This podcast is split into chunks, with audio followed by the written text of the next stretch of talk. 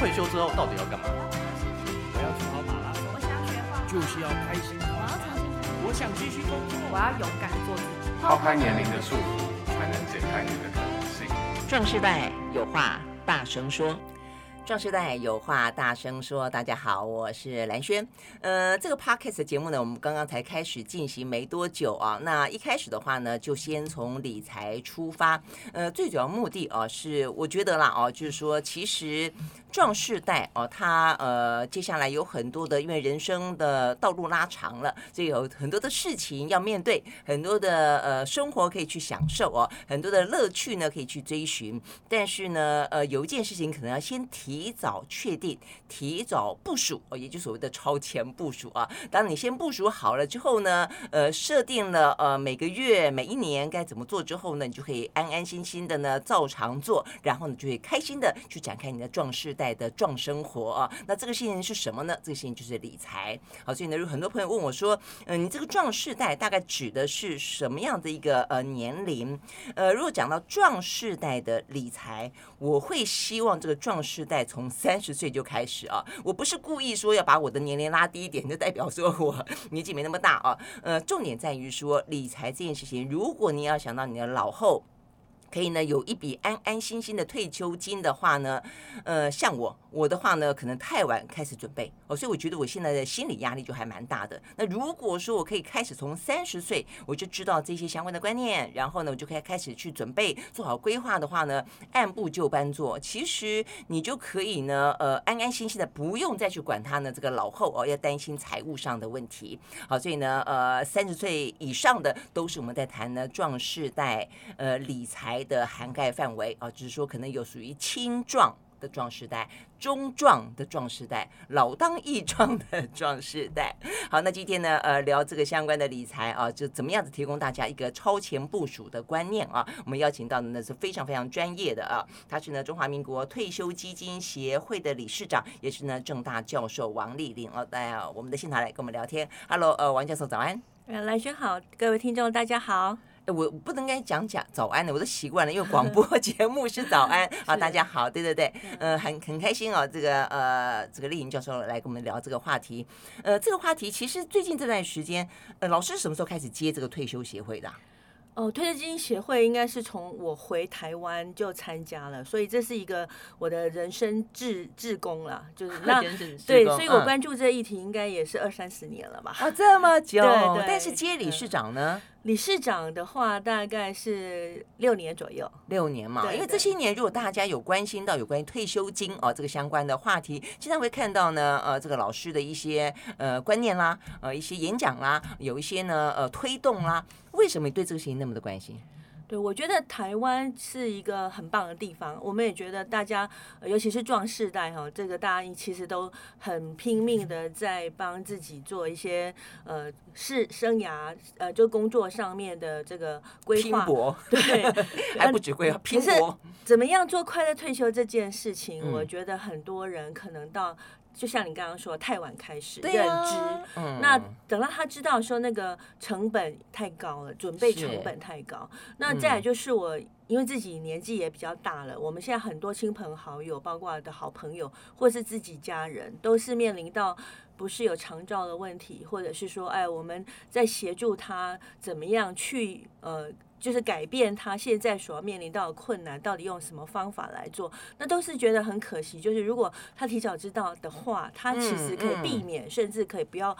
呃，有不要。忍受这样的一个呃痛苦啊，或者是不开心的事情，甚至可以用更少的成本啊。那我觉得呃这也是一个我我觉得非常呃对台湾来说非常重要，尤其是台湾人口老化这么严重，然后我们面临到非常多现在是低薪，然后投资报酬率又太低，然后如果你又太晚开始的话，其实你不但买不到商品，甚至你最后就只能节衣缩食，然后你碰到真的财务需要有长照或者是你医疗。甚至退休的退休金不够的时候，其实我觉得这是你的晚年，或者是说你退休之后你就没办法快乐啊。那这件事情其实对每一个人来说，就我发现大家很很养生啊，养生的事情很很很清楚有兴趣啊，或者是很努力去做，话题也很热，呃、吃了很多保健食品，嗯、然后也去做运动。可是他对理财，甚至说有一些呃长照啊、保健啊、年金啊这些，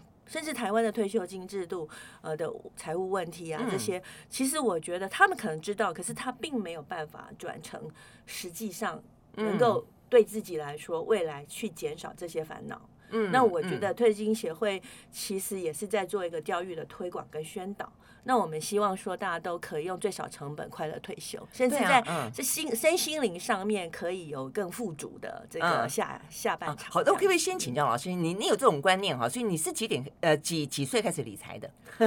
你有因为这样子的想法，所以你就比别人来得更轻松，然后对于你现在的可能退休后呃或者老后觉得更放心吗？其实我觉得一定是受受到影响，因为我自己其实应该是算呃呃财务跟保险这个领域是我的专长，嗯、所以我从回台湾开始教书，甚至我的学生二十五岁毕业之后，每个月可以定期定额至少存五千块开始。你的学生啊，二十五岁就受你影响，就是政大的同学大概、哦、呃，因为我们呃退休金的课是必修，哦、所以他们非常多的人就是上了老师的课之后，就是你就我们刚刚讲。讲这个时间的效果，对时间复利的效果。嗯、如果我现在二十五岁开始每个月存五千块，嗯，那我长期投资报酬率四到六趴，你就有六百到一千万耶。对呀，听到没？对，对，对，所以可是大部分的人都大概到四十五岁，对，我我要举手，就是五十岁对 才会去想说我要买什么长照保险，或者是我要去做退休储蓄。嗯，那很多人都相信说，哎，政府会养我，所以我有劳保、劳退可以领。可是他也不清楚我到底可以领多少钱。然后所以我们的资讯，或者是说我们其实对于自己退休不足，嗯、甚至我的退休理财计划这件事情。很多人其实都知道啊，台湾有人口老化、长寿风险，可是我们真的没有办法去落实到我的投资，因为大家都是在做短期投资买股票，嗯、我今年赚一年，我可以赚多少钱，然后我就是一年一年赚。可是事实上，呃，退休的投资又完全不一样，它应该是一个长期投资。长期投资的投资方法又跟我每一年在选基金、选股票对完全不同。而且这个长长期是真的要回推到年轻的时候，所以我想这是为什么我们这个壮士在大声说，就是一定要呃把这个年龄再拉的再前面一点啊的原因。你看，听刚刚老师在讲说，你的学生真的很幸运，听了你的课就知道二十五岁开始，你每个月只要存五千，你知道吗？从我我是四十岁，后来我的方式是买一栋房子当做储蓄，你知道我每个月要缴多少钱吗？我我说真的哦，六七万，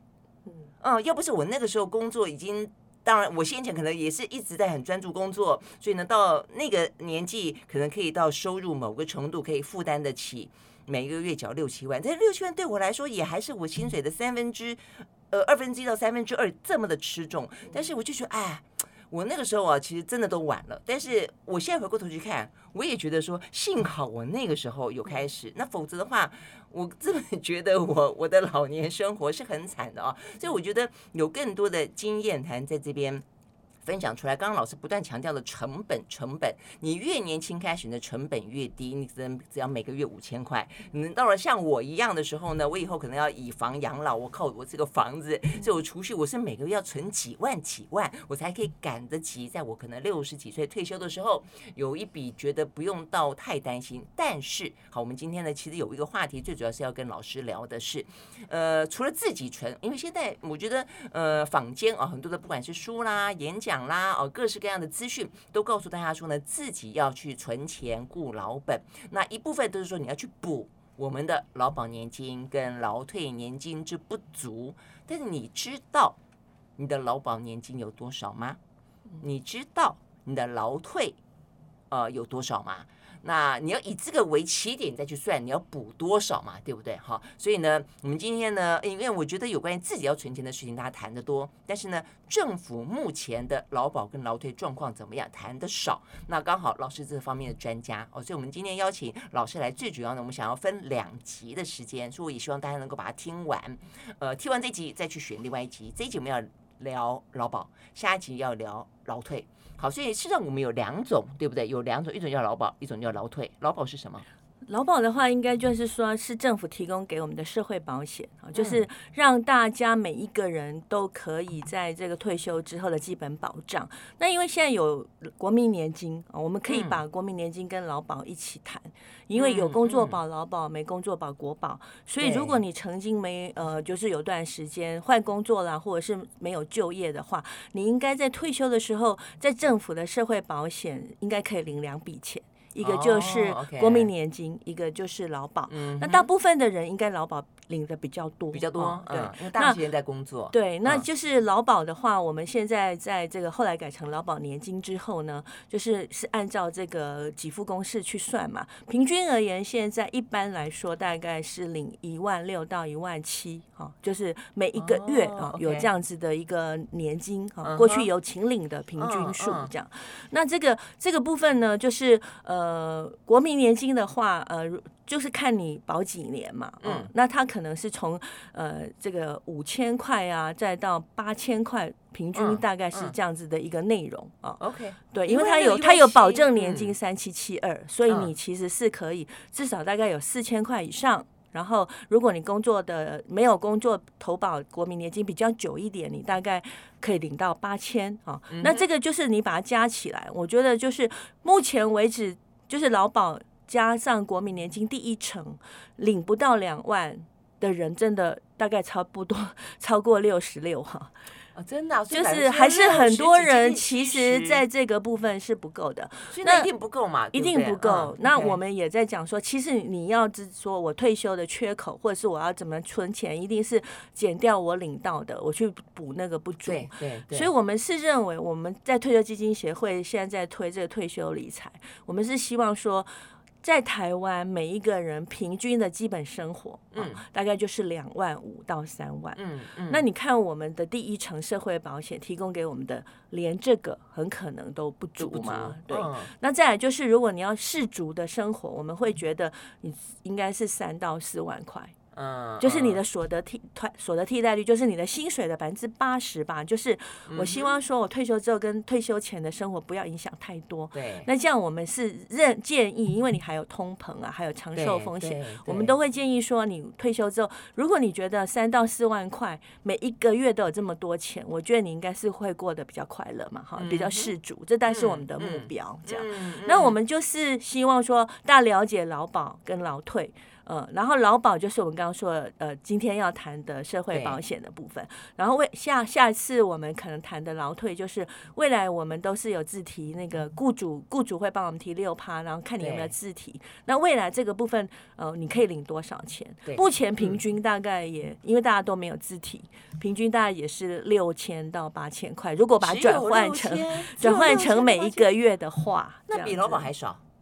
因为大家就都没有自提，我们报酬率报酬率我们是因为有政府保证嘛，那过去平均报酬率如果用三到三点五算的话，那你把它转换成每一个月都可以。就是在平均余命之前转换成每一个月的话，嗯、大概就是六千到八千块。好，所以如果这样子的话，就是一般平均了哈。如果说你超过这个平均，你真的是工作很有能力哦，赚了不少钱，或者说呃你去做一些投资赚了不少钱，那当然是例外哦。但如果说平均的话呢，好，劳保一点六加上呢劳退七八千，那就如果你都没有自体，对，没有自体，那你应该要两万两万三左右，两万三左右的话就不足。我们刚才讲到的平均在台湾基本生活费，对不对？对基本生活费刚刚讲是两万五，哦，所以等于说要稍微再存一下。嗯、那如果要过得很适足，适足的意思就是说你可能吃不饱、饿不死 之外啊，然后呃，可能就可以稍微的有一点点，就是你想做什么，你都可以去做、啊，可以去做，对不对？对啊、那如果这样的话，可能就还差个。每一个月一万，还差个一万，一到一万五，对，哦、所以我，我我们会建议是说，现在这退休理财啊，应该要去想说，那我自己如果去准备那个额外的缺口，就是大概一到两万这样子的话，嗯、那我会建议大家至少要存个五六百万。就是额外自己在准备的，因为我们、哦啊、我们会去换算说，这样子的话，等于是每个月会可以补足多少钱。对，所以我是觉得大概五六百万，大概是一个目标。这样，这里还得要再另外去存五六百万，对不对？对，那所以如果你越早开始的话呢，就越轻松，对不对？嗯、那如果说你越晚开始的话呢，这五六百万摊提到你每个月要多赚的钱、多存的钱，就会比较辛苦一点。哎，那我可不可以再问一下，就是好，那劳保的呃每个人平均一六呃一万六，跟劳退每个人平均七八千，这钱到底怎么来的？劳保是怎么算？哦，劳保的话，因为我们都有缴保费嘛，所以其实它也有一个给付公式啊。劳保年金，以前的人就就领一次金，所以其实大家就上网去找，因为它有一个这个我退休之后，我按照我的年资，嗯、我退休前的这个薪资水准，我就可以算出一个。固定的金额，所以其实劳保跟劳保年金都一样，它是一个我们其实在退休前都可以预知说，我可以每个月领多少钱。嗯，就我们缴少少，但是因为政府也呃付了百分之十吧，我印象是不是？那政府是。我们是七十二十十，对对对对啊，就我们是自己缴二十，然后政府给十，然后雇主缴百分之七十，所以我们这个刚讲到了一万六是这样子来的。那劳退的话呢，是劳退是呃雇主提六趴，嗯，也是强制的。对，那这个部分额外的话，我们自己看要不要自提。对，目前自提的人真的非常少，大概是七八趴而已。嗯，所以百分之九十二、九十三的劳工呢，就是都没有提。那如果我刚刚算的那个是以这个。只有雇主的提拨六 percent，再加上我们薪水的六 percent，对，再加上我们报酬率，我们是用呃过去长期的退休基金平均，政府政府会帮我们理财投资啦，对。报酬率我们用三到三点五来算，然后换算成每一个月在你的平均余命前，每一个月如果你有年金可以领的话，等于多少钱？这样。OK，所以如果大家还有印象的话，先前嗯几个月前不是有一个呃很大的一个呃官员贪渎的新闻，就是拿我们的劳退基金去跟他自己的嗯认识的一个熟识的人呢私相授受，非要去买那些股票，结果操作的效率又不好，就是这个意思。哦，所以为什么大家那么生气？就是我们呢好不容易有那么一个劳退基金。那交给政府呢去代操，结果他竟然呢上下其手啊，呃，政商挂钩哦，所以呢到最后呢，我们的嗯操作绩效可能就百分之三、百分之四，那当然希望更高嘛，哈，所以大概是这个意思。所以我弟说它的重要性在哪里啊？在那里啊，那回过头来讲劳保，那劳保其实现在最大的问题在于说，虽然刚才讲到说，老师说平均算起来，大家还可以有这个一点六的每个月啊，嗯，每个月一点六万。问题是领得到吗？哦，因为大家就会去问，因为我们知道呢，先前进行年金改革的时候，军工教已经先改革过了。哦，那所以改革的重点就在于说，如果大家还记得的话，就是它的呃所得替代率呃就是减少了。哦，那所以呢，大概打了八折左右嘛。哦，而且还延后退休。那 OK，那呃，当然过程中讨讨论就很多。那劳保呢？劳保是不是也要同样比照？哦，那个时候呢，感觉上因为地雷太多。那尤其是呢，对政府来说，对民进党政府来说，可能劳工是他心中最软的那一块嘛，哈，这个是蔡英文总统的说法。那所以他就延后了去拆这个，呃，等于是不去碰这个地雷，不去碰这个炸弹，但是他还是会爆炸，因为呢，他还是撑不住。所以今天老师就要跟我们讲，让我们知道一下，我们这个劳保的部分，我们到底领不领得到？多久之后可能会爆开，会炸锅？那炸锅之后的话呢，呃，我们政府到底有没有什么样的方案？是不是到时候？会跟军工教一样呢，打个折，可能打几折，然后他是不是要延后领？那延后多久领？嗯，这个我想劳保会炸锅，或者是劳保要破产，已经不是新的议题，大家都清楚，就是、啊嗯、就是六年后嘛，哦，而且六年后大概是台湾走进入超高龄社会，二零二六年、嗯、台湾进入超高龄社会，表示社会就是百分之二十五。百分之二十以上，对对，然后这个就是我们的这个呃年轻人的比率啊，其实是要抚养老年的比率就是非常高了，大概是全世界超过超高龄，其实就是一个呃，就是呃，应该是说年轻人的负担会加重很多。嗯，那我觉得呃，劳保的问题应该是。我相信，就是这是一个需要靠时间，甚至要有呃比较呃长远的一个方案。以前其实也很多这个国事会议啊，年金改革国事会议的时候，呃，不只是呃讨论过这个退抚的改革，也讨论过劳保。那我相信劳保其实在很早之前，呃，这个十几二十呃十呃十几年以来，我们一直都在讨论。那其实，在呃。政大或者是退休金协会，甚至中研院，我们也都有一些研究案哈，就是有提出来比较重要的改革方式，就是说，哎，我们现在六年后要退休，呃，要要已经财务可能就要出现危机了，嗯、甚至没有、嗯、基金没有钱。就米缸里面没当没有钱之后，就是应该要有人拿钱出来。嗯、那如果当基金没有钱，就是财政部政府需要从财政部里面拿钱拨拨款出来。每、今年要退休的人，那我每一年都要有一个不够的钱，要由财政部这边去补啊。那呃。这个部分一开始的时候，我觉得是还可以，因为它的那个缺口，每一年的现金流量的缺口其实是不会那么高。嗯、可是如果大概呃这样一直补的话，大概是呃五年六年之后，嗯呃。呃我的我的数字待会儿再提供，这样子 okay, 就是五年六年之后，那个金额其实会超过我们财政部，就是它会排挤到其他嗯其他财政预算，嗯，就它有一些基本上面的呃预设的目标，对，所以在这个目标的可容忍范围之内，就专门 for 年金这部分的。呃，缺口的，但很可能接下来就会超过。对，所以其实我前阵子也有在提，就是说现在政府的做法，就是我觉得劳保跟退抚很不一样，嗯，他不太能够说，呃，我们就是直接砍八折，嗯、因为大部分的劳工薪水都很低，哦、啊，我们领的钱又很少。嗯、你看我们现在连一万六啊、一万七，其实都已经低于这一般生活水准，嗯、所以我们会认为说，最好是呃能够有裁员，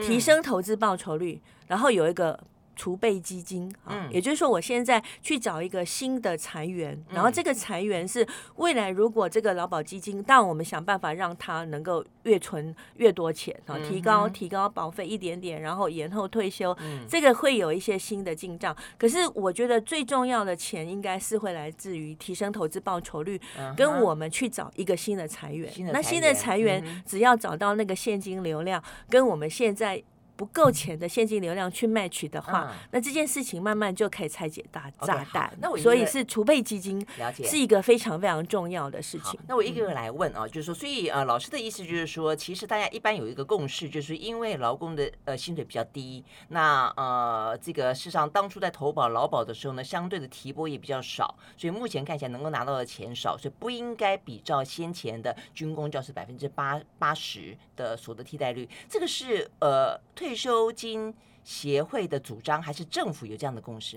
政府因为他现在还在这个呃寻求很多的方案呢、啊，哦、嗯，那我我觉得这个部分，因为其实前阵子也有在讨论，对啊、我们这很重要，因为假设我们都这样的主张，我也觉得很有道理。但问题政府如果说他他他不这样子采取他的做法，嗯。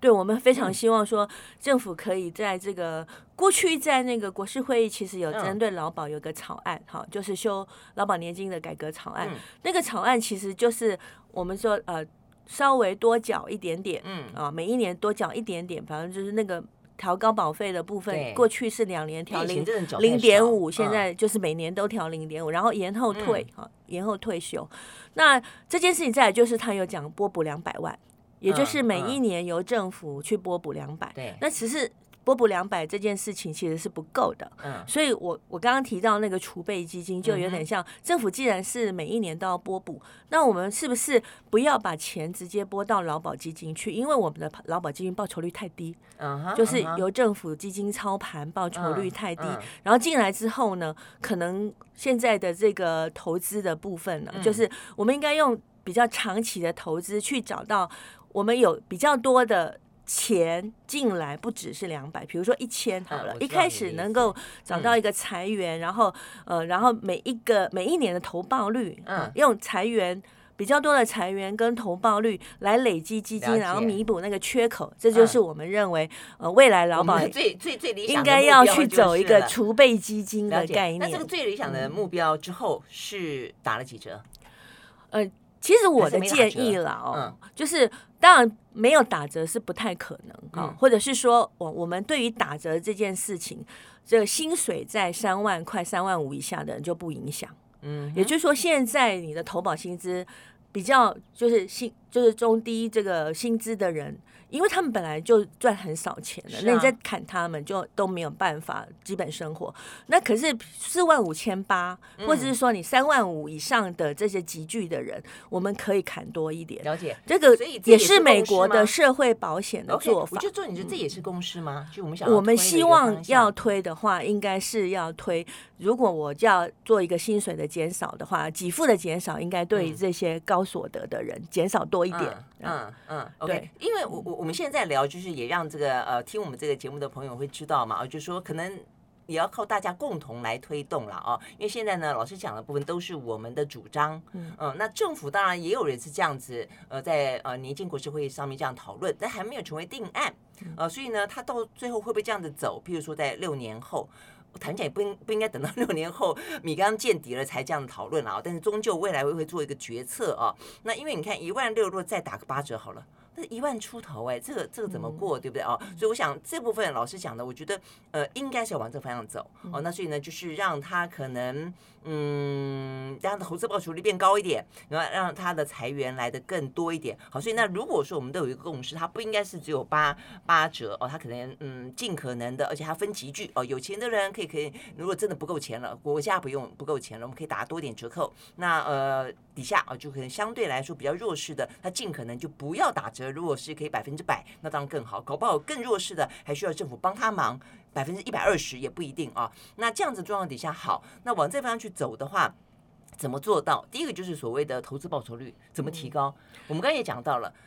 这样子的弊案其实时有所闻。坦白讲，呃，前段时间那个弊案其实并不是第一次啊。那就算没有这个弊案，那么明显被抓出来，他是上下其手，呃，过去的报酬率也很低，那怎么提高啊？我想提高投资报酬率，其实是呃，也已经是讨论很久了啊。那我们的政府现在应该就是说，现在的政府基金的投报率呃很低，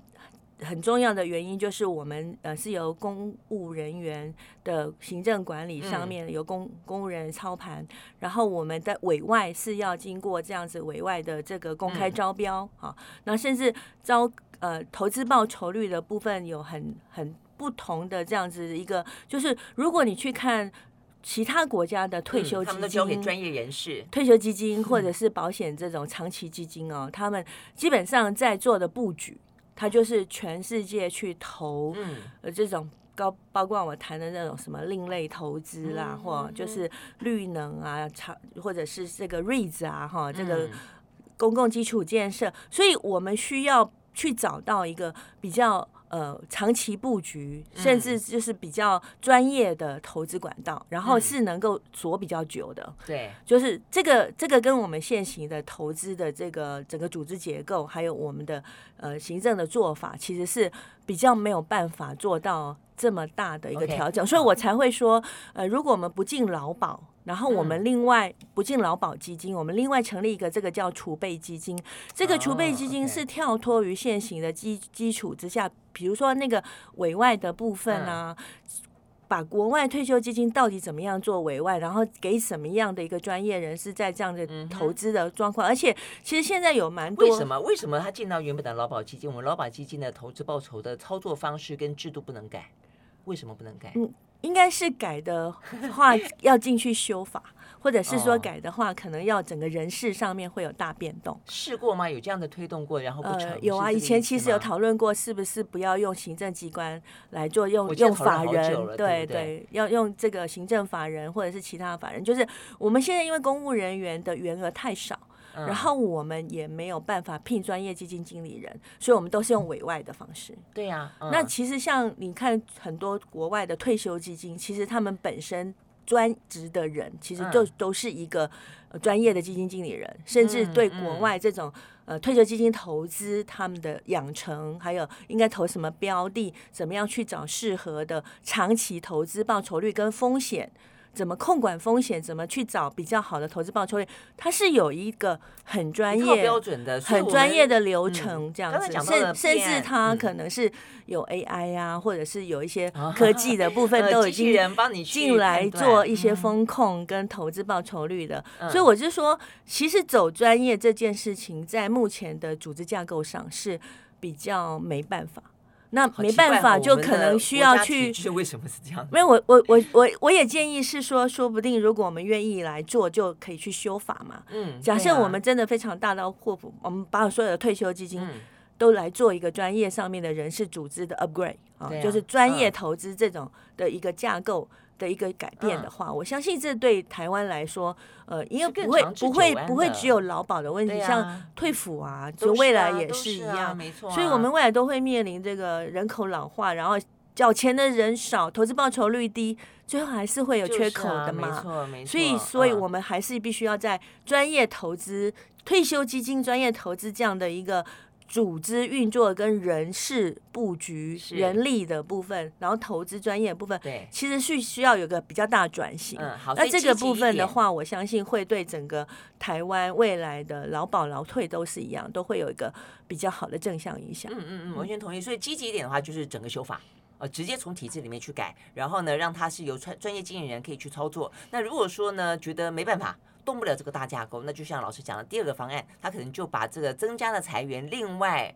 用储备用一个储备基金的方式，然后做一个那储备基金就可以用不同的架构做，对对对，对嗯，OK，所以呢这两个方法啊，就 A、B 两岸。那我想这个未来如果再讨论这些话题的话，我相信听我们有听过这一集的朋友会更知道我们在讲什么，而且他对于你未来老后的口袋深或浅多或少，就是非常非常直接相关的了。好，那这个问题是那财源。财源怎么来？嗯，裁员这也是一个蛮头痛的问题 哈。啊、我想就是之前应该有人在讨论说，我是不是可以找到一个特定的税源？嗯、如果说呃。很很早以前，比如说像也是从税来富人税啊，或者是说我去课一个什么样的一个税收，或者是呃，像国外有非常多我们现在的烟税，对对对，在健保里面，像那个什么公益彩券，以前其实是有挹注我们国民年金嘛哈，所以我们必须要找到，就是如果从经济成长的角度上来看，我们找到一个什么税，大家能够呃这个。